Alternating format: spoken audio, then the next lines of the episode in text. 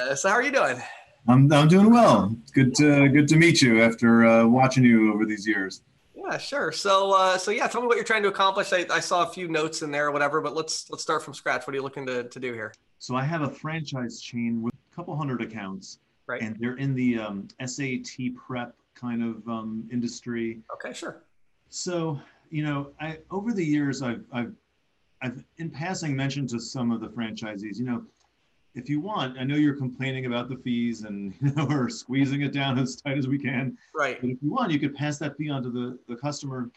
And they've said, I can't see that in our industry. I mean, it's it's it's it's they're they're just going to take their business elsewhere. It's too competitive. It's it's, and I've gotten that feedback. But now, recently, a couple of people have inquired about it. Right. But in the last few weeks, I've seen some weird stuff about the surcharging. Amex not allowing surcharging anymore, and and different I mean, this would be a cash discount setup anyway. Right. Um, but I'm getting nervous that who's liable if Visa puts a kibosh on stuff, and and am I get am I getting into dangerous waters trying to piecemeal this together myself. Sure. Well, well, first of all, I should definitely say I'm not an attorney, and this is not legal advice. But right, I was departing. I was departing calling you or Adam Atlas. right, right. Well, maybe both. Uh, but yeah. Uh, yeah, but I mean, for for my money, a couple things I would say. Um, number one, I think at this particular point in time, um, I think it's very unlikely that anything along those lines would happen. You know, in other words, it's very important to understand that Visa, Visa is set up to handle merchant. They are set up to handle um, complaints from issuing banks. Right. That is the extent to which Visa has enforcement. Right. So the way that it works with Visa is, or, or any of the card brands, Amex included, if a consumer reaches out to American Express or reaches out to their issuing bank for Visa MasterCard and says, I was in a store, I was trying to buy this SAT prep, and they added a fee to my debit card, and I didn't like that, right? Well, that's going to initiate a complaint. The issuing bank is then going to reach out to Visa and say, this customer had a complaint at this merchant location. They're going to provide whatever supporting evidence they have.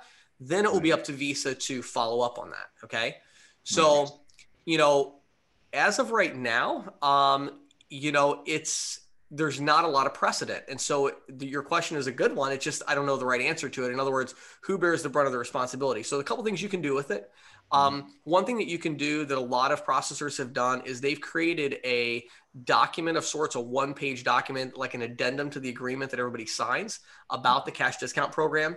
And basically what this document says is that the merchant understands that they are responsible for following local laws, you know, uh, and and compliance rules, and that they understand there's visa rules, and so kind of like uh, putting it back on the merchant in a way, and just saying, hey, um, you know, here's where we're at, right? Like, you know, you're going to follow all the laws and everything like that. We have mm-hmm. this program. We believe it's compliant, you know, and all of that. But ultimately, you're the merchant. You're the one that has the relationship with Visa.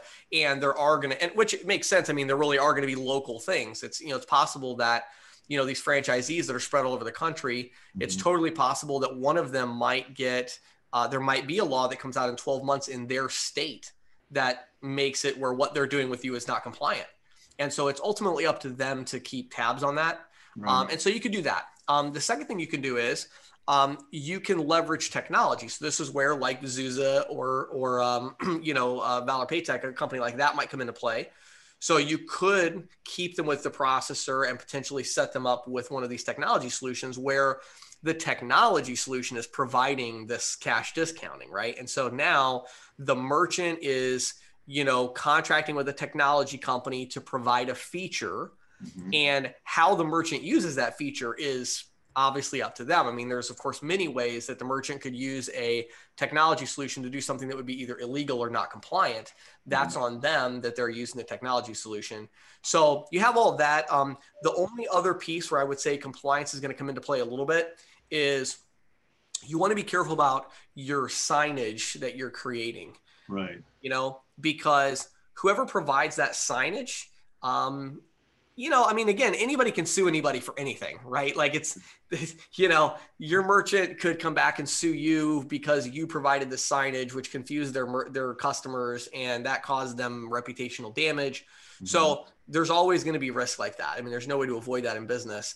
Um, but I think being cautious about you know the creation of that, making sure you have documentation explaining why you created the sign that you did. The kind of signs I create for my consulting clients are very um verbose you know they have a there's a lot of, of language to the signs i actually am not a big proponent of the like super simple little sign that goes up that says nothing you know mm-hmm. um you know, for me, what I look at is okay, what am I, what risk am I really trying to avoid? Well, of course, I want the customer to be informed, first of all. But then, secondly, if the customer is going to send something to their issuing bank, which is then going to go to Visa, I want to make sure that if they're sending a picture of the sign and the receipt, which is normally the evidence they would send, I would like to make sure that those things scare Visa off a little bit and say, like, I don't want to deal with that. So I'll give you an example um, you know, in some of the signs I've done, I'll put something in there with a little uh, proviso where I'll, I'll, actually like put the the U.S. code for the section of the Durbin Amendment that I'm referencing and saying this sign, you know, in smaller print, this sign serves as a notice to the customer of an increase in the regular price. You know, as per Durbin Amendment Section 5.3864, paragraph two. Right. You know what I mean? Um, and so I'll do, and I'll usually do even other things in there, you know, like different Visa rules, whatever. But I'll put a, some little things. So it's still a small sign. It just has a little bit of extra small print to kind of say, if Visa gets a picture of it, to say, this is a cash discount program, and we believe it's a cash discount program. And so as a result, does Visa really want to come after this particular merchant that is using something? And there's clearly some kind of legal logic that went into this creation, you know? So that, that's my that's my opinion on it. So a couple different ways you can go, but I think the liability shift, you definitely would want that to, of course, be more on the merchant than on yourself, you know. And right. best case scenario, you have a processor that's willing to take the liability as well, and, and they're willing to make sure everything's right. But of course, in this case, you don't. So right. Um, so so um, getting back to your second, the the tech the technology piece, like say Zuza, for example. Mm-hmm. Um, um, I haven't really looked into them other than just reviewing their website um, once or twice, and it looks compelling. But it's not. I'm not so much in the in the retail POS market normally, um, but I'm, I'm open to anything. But also Zuza, you know, the reason I started promoting them is because they've become more of a platform. So they do have the tablet POS, but they also have the really advanced gateway, e-invoicing. They even have an e-commerce platform. Um, right. They have a lot of different things like that.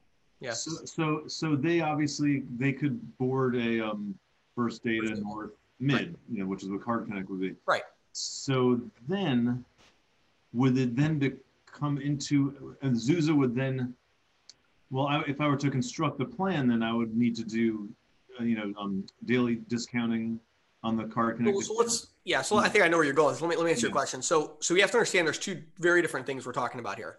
The yeah. first thing we're talking about is adding a fee at the point of sale, right?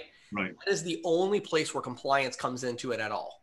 You can charge the merchant whatever you want to charge them. You can do daily right. discount. You can do flat rate. You know, you can set like none of that. There's there's no gray area there, right? That's just billing.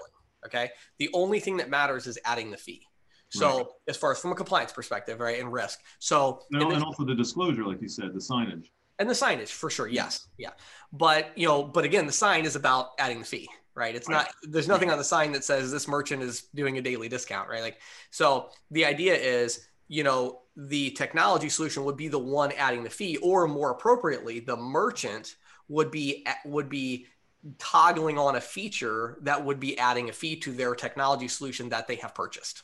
Right. Right. So the merchant is saying, we are deciding to do this to our point of sale system. Well, you're not liable for that. How could you be? Right. Neither is Zuza. That's here's a technology solution. Do whatever you want with it. Right. right. So the idea would be they are doing that. Well, then on the back end, you're still doing everything you're talking about, right? You're still going to do switch them to flat rate. You're going to do the daily discount. So all of that's going to be there. You're just taking care of adding the fee and, and even things like, you know, how it shows up on the receipt and the language that you use there and all like Zuza and other solutions like that will allow you to kind of customize that a little bit as well.